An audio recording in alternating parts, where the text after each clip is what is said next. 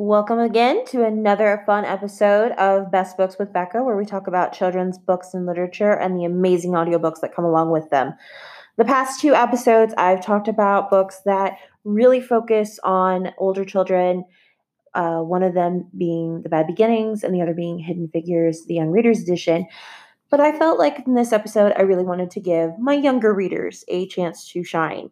So, this episode is going to focus on one of my personal favorite series from when I was younger, the Magic Treehouse series. It focuses on Jack and Annie, a brother and sister who have this treehouse that has this amazing ability that, as long as they're looking at a picture in a book, this treehouse will take them there. So they go on some amazing adventures. The first book is called Dinosaurs Before Dark. The second one's The Knight at Dawn.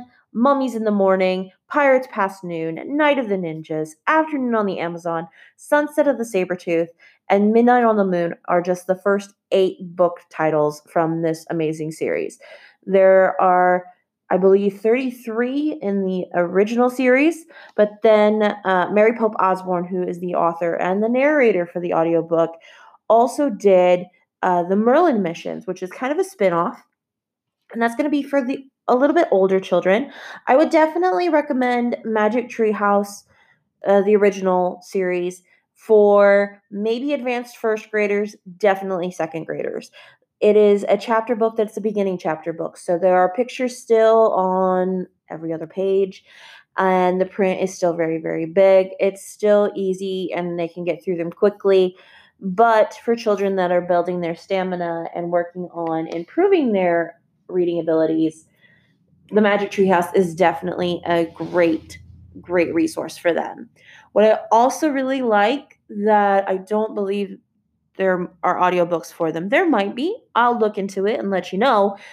But Mary Pope Osborne, along with either her husband or a friend, decided, you know, I have these great books that are obviously fictional books, but I'm also going to make some nonfiction companions. So she has, with the first one, Dinosaurs Before Dark, she has the Fact Tracker Dinosaurs that teaches you amazing facts about real life dinosaurs.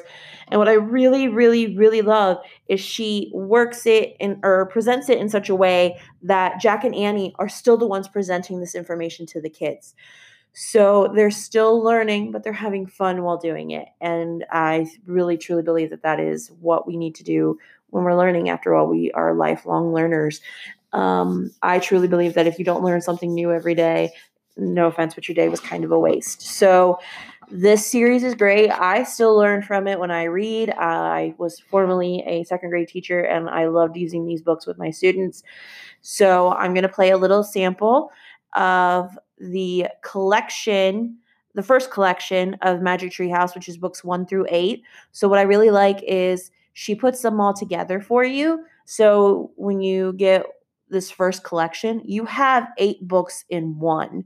So, if it is something that you and your children truly, truly enjoy, you're good to go for a bet. And she does that again for books 9 through 16 and then 17 through 24. She also does that for the Merlin mission. She has the collection of books one through eight. So she definitely loves to kind of put them together for you to make them easier for you as the parents as well as the children. So, like I said, though, here is a little sample of Mary Pope Osborne reading The Magic Tree House. Covers and new books with shiny, bright covers. Look, said Annie, you can see far away. She was peering out the treehouse window. Jack looked out the window with her. Below were the tops of the other trees. In the distance, he could see the Frog Creek Library and the elementary school and the park. Annie pointed in the other direction. There's our house, she said. Annie was right. Jack could see their white wooden house with its green porch. In the yard next door was their neighbor's black dog, Henry. He looked very tiny. Hi, Henry, shouted Annie. Shush, we're not supposed to be up here, said Jack. Jack glanced around the treehouse again. He noticed that bookmarks were sticking out of many of the books. I wonder who owns all these books, he said.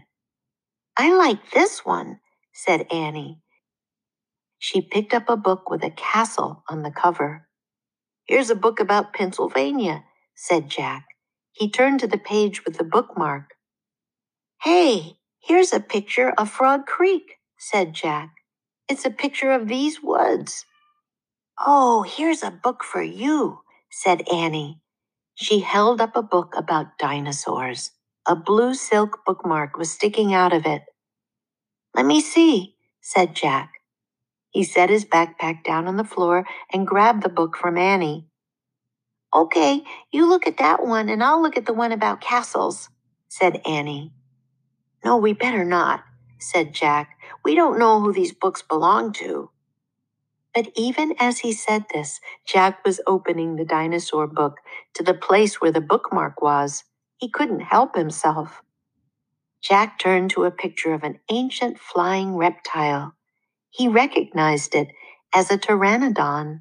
He touched the huge bat like wings in the picture. Wow, whispered Jack. I wish we could go to the time of pteranodons. So, what I really like about this audiobook is that it is the author herself reading it. And I think it's great to hear her take on her great stories. This one is very much the norm when it comes to audiobooks, though. It is just one single person reading it, and there's not necessarily any music behind it. So that can get a little dry at times, but I think it's going to be great for kids. So I hope you enjoy the Magic Treehouse series, and I will see you next time on Best Books with Becca.